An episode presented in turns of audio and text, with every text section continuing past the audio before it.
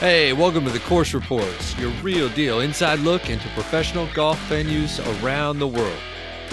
This week, we're talking to Chad Mark, Director of Grounds at Muirfield Village Golf Club, home of the Memorial and home of Mr. Jack Nicklaus. Chad talks about a lot of stuff, from the greens to the rough, to projects he's been working on. You don't want to miss this one. I'm Curtis Tyrrell, certified golf course superintendent, master greenkeeper. I'm here to bring you the smooth and true facts. It's time to get on the green. It's time for the course reports. All right, well, there is no doubt about the fact that the Memorial Golf Tournament held at Muirfield Village Golf Club is one of the premier events on the PGA Tour. And this week, we're honored to have Chad Mark, director of grounds of Muirfield Village Golf Club. And unless you're teeing it up on Thursday, there's nobody closer to the action than Chad. Chad, thanks for joining us on the course reports. How are you today? I'm doing great, Curtis. Thanks for having me. Uh, man, it's a real pleasure for us to have you. Uh, how's everything going? Are you uh, you feeling good as you're around in the corner to the event?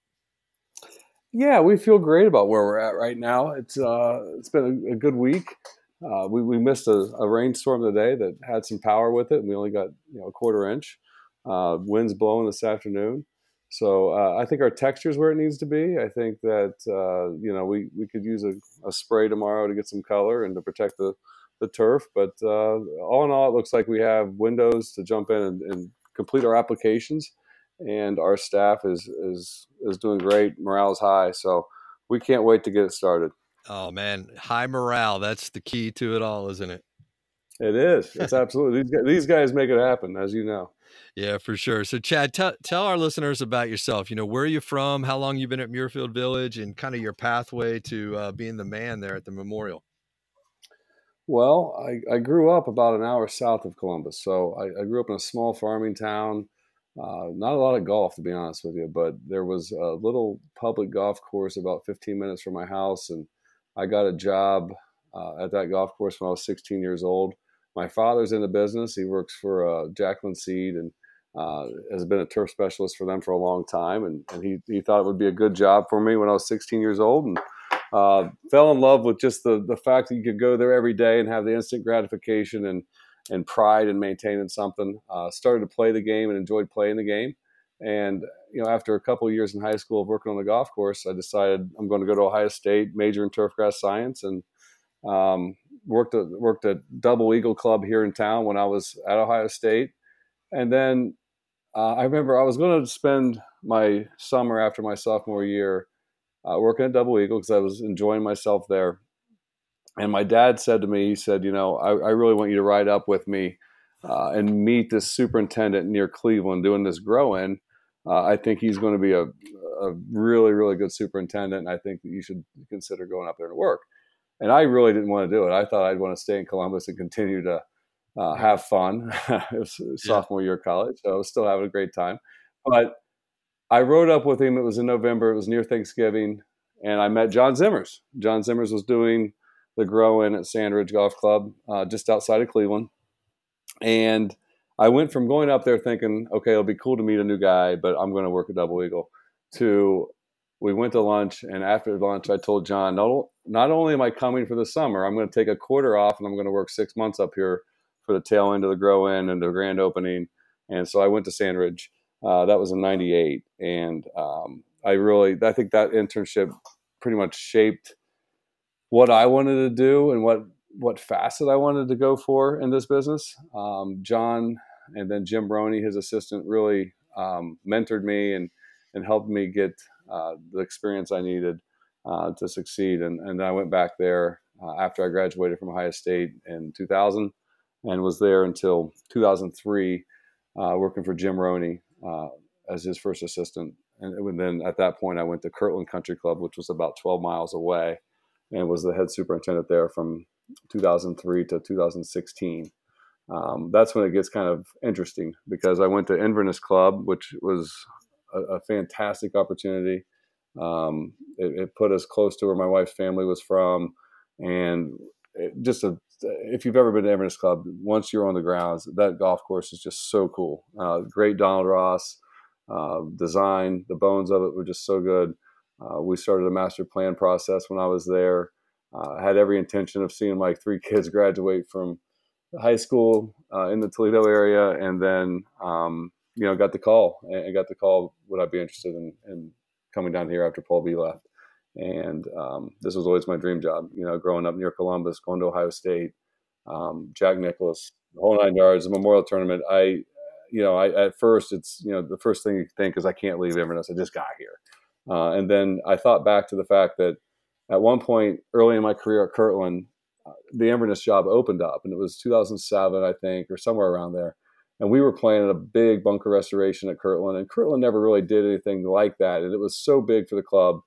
And I just, I, I felt like I can't leave right now. We have all this momentum, and and then I thought to myself, what, you know, what if I would have left and gone to Inverness six years ago instead of last year? And and I just you know, it, was a dream job, and it was, even though the timing wasn't fantastic, um, I just I could not pass up the opportunity to be here. And um, you know, this is my third third Memorial, third season, and um, you know, we feel great about the staff we have and the programs that we have. And uh, it was I was able to follow Paul B. Latshaw, who had a lot of great practices in place.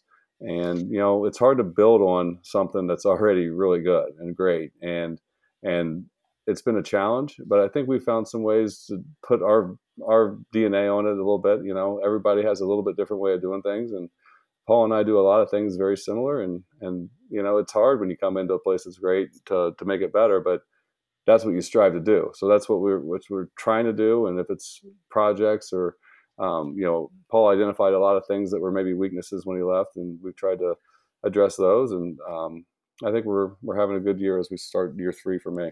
It's really interesting. Uh, everybody in our business knows that you've got big shoes to fill when you follow Paul B. But uh, speaking of shoes to fill, yeah. so John Zimmer's circle, uh, you know, full circle all the way around. He had to fill your shoes over at Inverness. Yeah, that was unique. Uh, that was definitely unique, and and it's funny because the night I, the night I officially accepted this position after I'd met Mr. Nicklaus uh, I only called a few people. I called John Zimmers. I called Jim Roney. I think I called Jim first, and then um, I called I called John. And so we're talking, and he was very proud of me, as you can imagine. And then he said, "Well, what are they doing there?" I said, "I don't know. It'd be a great opportunity for you." and he, I kind of was kidding, but he said, "Really?" And I said, "Well, they're doing a big project, and you know, I know they'd love to have you." And uh, it all worked out. And so John has gone there. He's uh, he's he's definitely uh, made the place better. I, I, got to see it last June, uh, see the completed project, and it is so cool what Andrew Green and John did. Um, turned out fantastic. I'm happy for Inverness. You know, I think Inverness yeah. was really disappointed when I told them I was leaving, and then when they found out they were getting John, they just couldn't wait to get me out of there. well, you know, I think you know, listening to your story, it's uh, it's a really good one. I mean, Columbus is known, and Ohio State obviously has got a great program, and Columbus in particular is known for just unbelievable golf course conditions and you know you just kind of told everybody about uh, you know the inner workings of, of the people that have come from there um, it's certainly a place that the industry looks to for top tier guys so you know congratulations to you on a uh, a dedicated pathway all the way to Muirfield Village man that that had to be one hell of a call to get one day.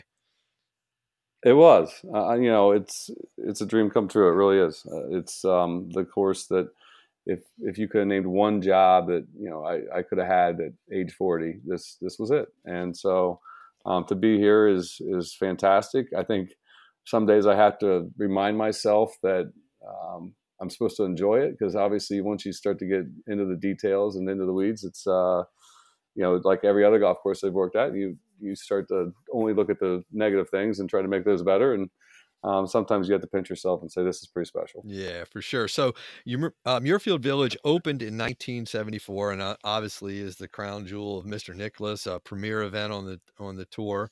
Um, you know, uh, what about working there and being in and around Jack, or or what's the involvement with Mr. Nicklaus in, in your day to day? Not so much for the tournament, but do you have day to day involvement with him? When Mr. Nicklaus hired me, he told me he said, you know you know what the expectations are.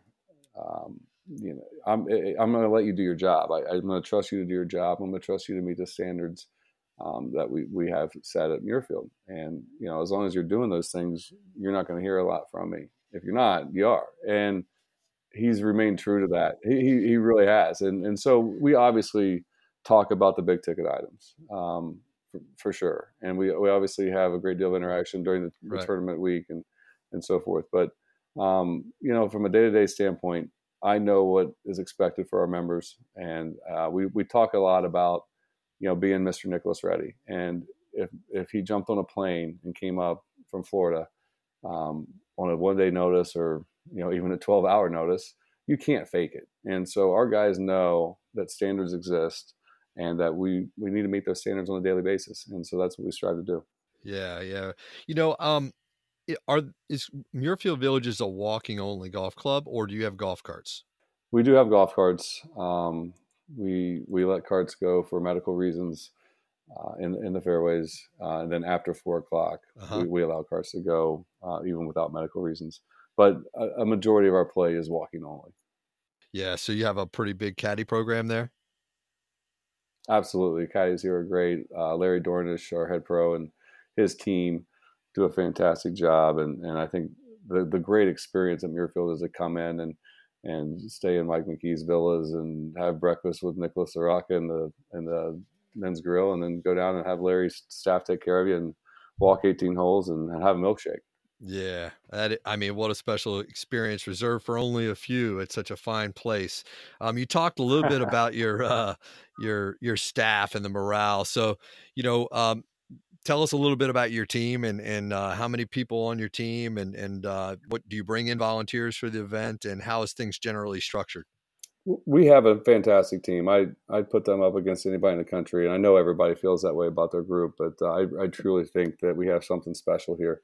Uh, we have I think 18 people that are either working towards their degree or already have their degree uh, in turfgrass science, and um, we have wow. two good assistants, James Bryson, who came over from Marion uh, when I got here, um, and he's a Del Val grad, and he worked at Pine Valley and the Creek and here uh, as well as Marion. And then Ken Gregory's a SUNY SUNY guy, and he's um, came from Oak Hill. So I mean, we it's funny. So you hire guys that aren't Buckeyes. I tell you what, that's what I was getting at. We we have. Um, I'm like the only local guy here. I mean, it's funny because it's there's so many transplants, and we're so fortunate to recruit some of the best guys in the country because they are going to get a tournament on a resume. Let's not kid ourselves. That's that's a big give on a on a resume, and and so we have guys from all over the place. I do think we have three we have three Buckeyes, but we have two Penn Staters and we have Oklahoma State, we have Rutgers, we have um, like I said, SUNY Delhi, SUNY Cobleskill, um, Del, Del Val. We have two Del Val guys, which Del Val, I thought, you know, Jim Roney, you know, he's a Del Val guy, and I, I thought maybe the program folded after Jim left, but they have they have a lot of good guys coming out. So, um, but it's it's really cool because everyone's coming from a different experience. We have you know international interns working with the Ohio State Inter- International Program that are fantastic. We have an, an, Australian and an English guy this year, and when the guys sit down in the lounge and and talk about their past experiences, you know they're coming from all over the country, coming from all over the world, and I think that adds a lot to why I just uh, the morale is high and and guys are positive and guys are looking uh, you know like it's still you know May one instead of right here before tournament. So I think it's it's a big thing for us to have all these guys coming from all over the place um, and, and, doing fantastic things here at Muirfield. Definitely, and a lot of responsibility for you to mentor all those guys. I mean, eighteen guys with degrees are working on it. I mean, that is a big number in the industry, and uh, you know they're all looking to you to kind of guide them along the way. I'm sure you take that very seriously and make it a big priority. Well, it's funny. I'm in the office right now, and one of the, the cool things for me, and, and you've had this happen throughout your career. Um, the coolest part about our career is when you can let um, guys that have worked really hard for you, uh, you see them leave to get opportunities of their own. You're very proud of them. And, you know, we've been fortunate the last two years. Uh, Kyle Steidel left after my first year and took the job at Caves Valley. Jared Waite, who was, was our superintendent last year and one of the most talented guys I've been around, just took over at Meridian Hills in Indianapolis. And I still talk to those guys two or three times a week. And it's just like my old assistants from Kirtland that are superintendents now, like John Zavilla and Chuck Zaranik. And, and we're so close, you know, to this day. Um, the mentoring thing is a, is a big deal to me because I felt like John and Jim certainly mentored me and and I really try to pay it forward the way they did for me, and help these guys get opportunities that that they can go off and do their own thing. So that is a big deal. It's a big deal to me. Yeah. That's awesome, man. Well, the tradition at Muirfield Village continues under your leadership, which is which is just great for the business. So let's talk about your turf. So what are you growing out mm. there? You know, green to tea. What are you working with? Well, the greens were seeded in the late '90s uh, to the A1A4. Um, I would I would tell you we still we do have quite a bit of Poa annua in some of the greens. Uh, we've had it for quite some time. You know, a very shady property, very wet property for the most part. Paul has done a fantastic job over the, the 13 or 14 years he was here of really cleaning the green sites up. But I go back and look at a lot of the ArborCom studies he did when he got here, and all of our greens with heavy Poa annua uh, populations were very heavily shaded when he got here. Um, so we are in a pro, you know, we're in the, the mode of, hey, you know, we're not going to eradicate this all. Even if I did, I'd probably lose my job. So the reality of it is, is you know we're spraying Proxy Primo now, and we're, we're, we're trying to get the seed heads off for tournament. And quite honestly, it's been so up and down with the temperatures here that some of the, the greens with heavy populations of POA look the best right now. So um, A1, A4 with some POA on the greens. And then, you know, we, these fairways are, are, kind of the Heinz 57 variety with different different old bents and some German bent. Um, you know, it, they're just uh, a lot of POA in those as well. And um, in the rough, uh, you know, Heinz 57 with the rough, and we're trying to clean that up. Paul did a great job of getting a lot of bent out, but there's a lot of blue and rye in the rough. Um, so it's it's uh, it's starting to get to the age, Curtis, where you're starting to see that. You know, it, it, it's a modern golf course for sure, but you, are starting to see that old course look with some of the the you know POA bent mixture in, in the playing surfaces for sure. Right, right. You know, so you mentioned shady and wet, which is what POA loves, and when you get shady and wet, it's going to be a hard competing grass for maybe what your target grass is. So, I mean that that's one thing that that I think a lot of people um, that listen to this program and watch our videos might not know is that, as you described it, the older the golf course gets, the more uh, grasses that that develop within the stand. You know, you ultimately have to try to figure out which one you're managing to, and they can be completely different and create a lot of challenges for you. Is that fair to say? Well, absolutely. I think you know, especially time of year for us having this tournament. Um, you know, we look at these greens, and I'll, I'll, be honest with you. Three weeks ago, they didn't look very good because you had this lime green poa, you had bent grass that you know when you're going into the 30s at night, even if you're getting into 60s and 70s with sand-based systems, our greens were just not waking up. I mean, just the, the fluctuation in soil temperature was was causing the bent to kind of sit down.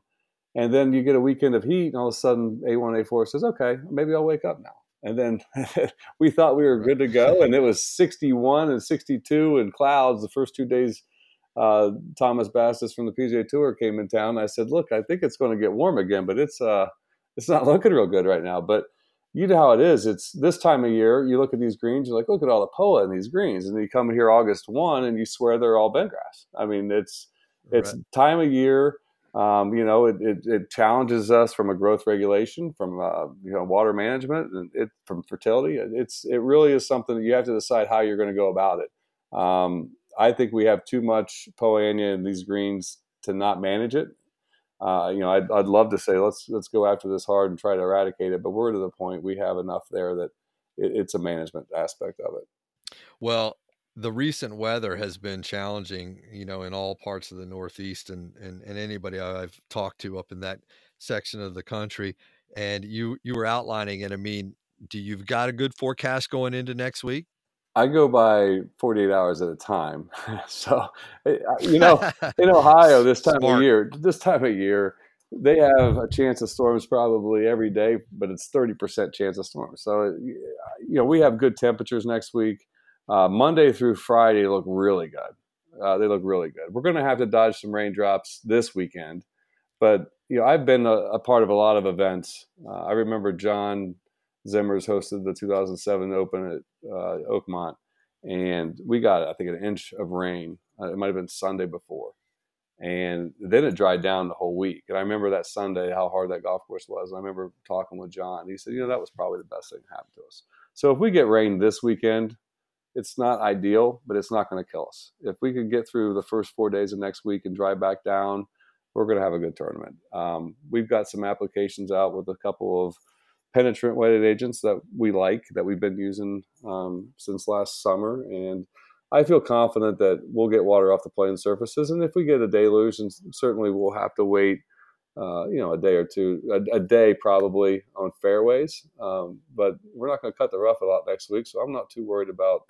mowing after a rain event. Uh, we're going to be in good shape, I think. You know, thinking about uh, the fact that you're held to the standards that you are, the highest standards there are throughout the season, and you've got the best players in the world at the Memorial every year, and then you've got those standards for your membership all year long. Would you say that uh, it's harder for you? Which what's the harder part of your season? This tournament time where weather is so volatile and fickle, or later in the summer when heat and humidity have really set in, or is there another time that's harder for you? We certainly have the most angst right now um, because you're you have every every variable you can get thrown at you in spring in Ohio. Uh, you know, last spring we had 12 days of snow in April. April felt like March, and then all of a sudden May one, it was in the 80s every almost every day in May, I and we went straight from winter to summer.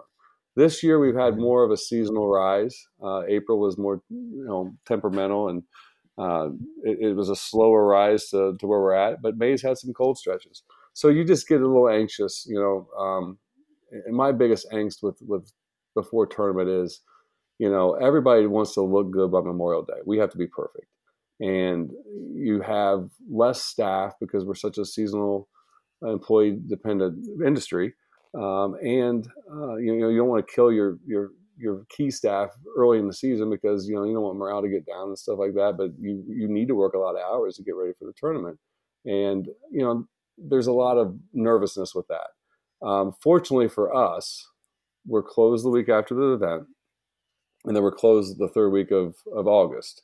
So we can get cultivation practices put together for the rest of the season.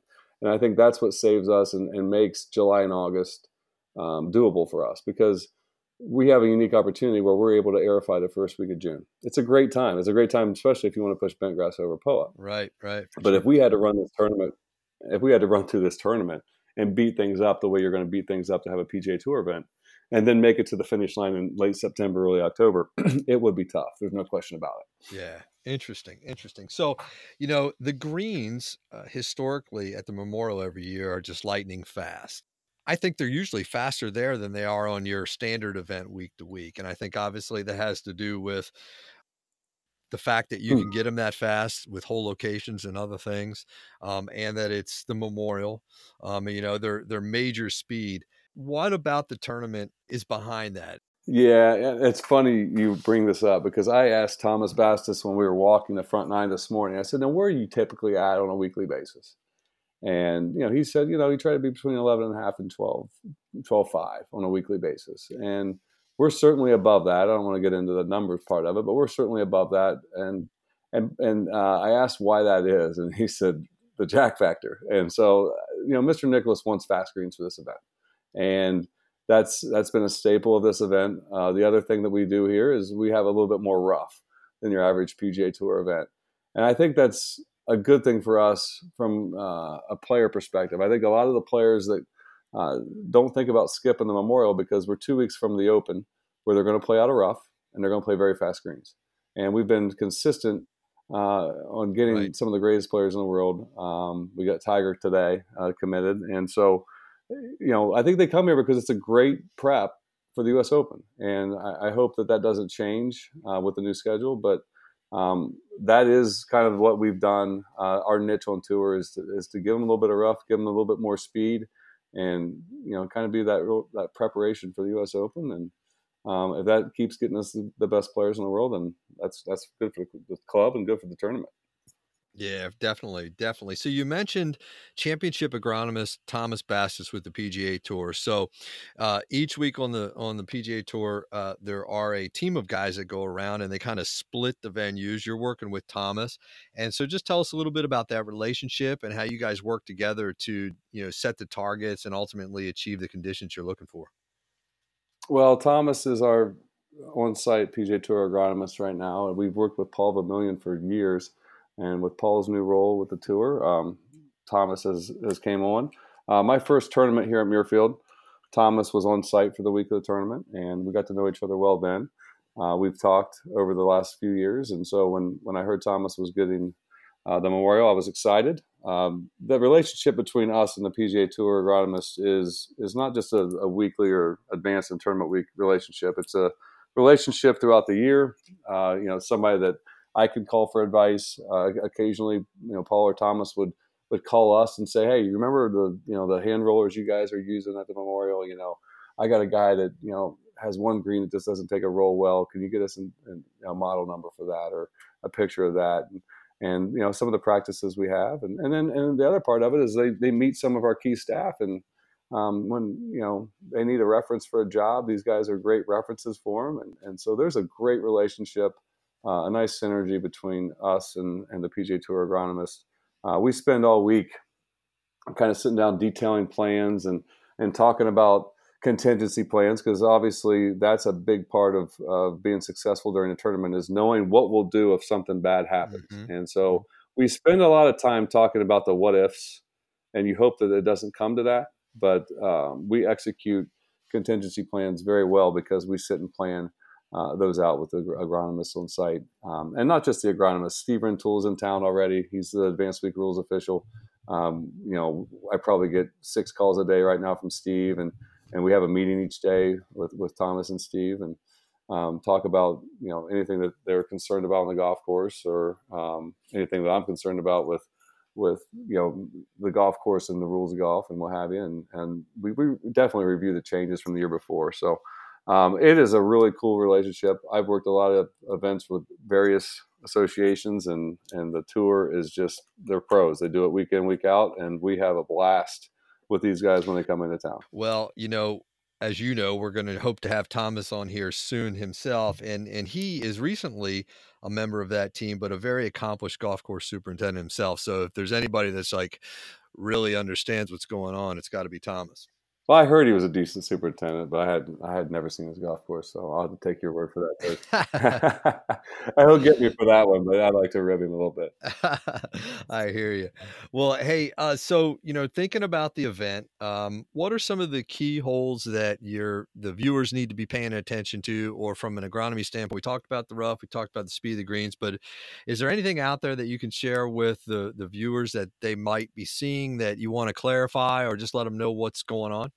Sure. I, I think the, the, biggest change we've made from last year to this year, there, there's two. Um, there's an aesthetic change, which is uh, we redid all of the walkways uh, from the tees to the fairway. Uh, they were really heavily contaminated with uh, creeping bent grass, and and we actually did a, a total uh, renovation of those, and, and those are bluegrass ryegrass mix now, and they they look sharp. Um, so you might see that uh, on TV, and and I think the biggest change from a playability standpoint is we did narrow a few fairways last year um, in the fall. So if you look at number nine and number 14 um, and, and, number 18, there, there is some narrowing there, uh, mainly in the in the playing area for the tournament. Um, we tried not to uh, make that a, a, penal thing for our members, uh, so we didn't widen the member landing area. But any of the landing areas in those holes that the the ShotLink shows a lot of data where players are, are making birdies from, we, we kind of tighten that up a little bit. Nothing crazy, but you know, six to eight yards um, pinched in just to try to make them think a little bit more. Because you know, here we've had a tough tough go of getting firm and fast conditions. It seems like we get thunderstorms every year, and um, you know, Mr. Nicklaus and I talked about last year, and we have wide fairways. Mr. Nicklaus is known for having wide fairways, and it's great for memberships.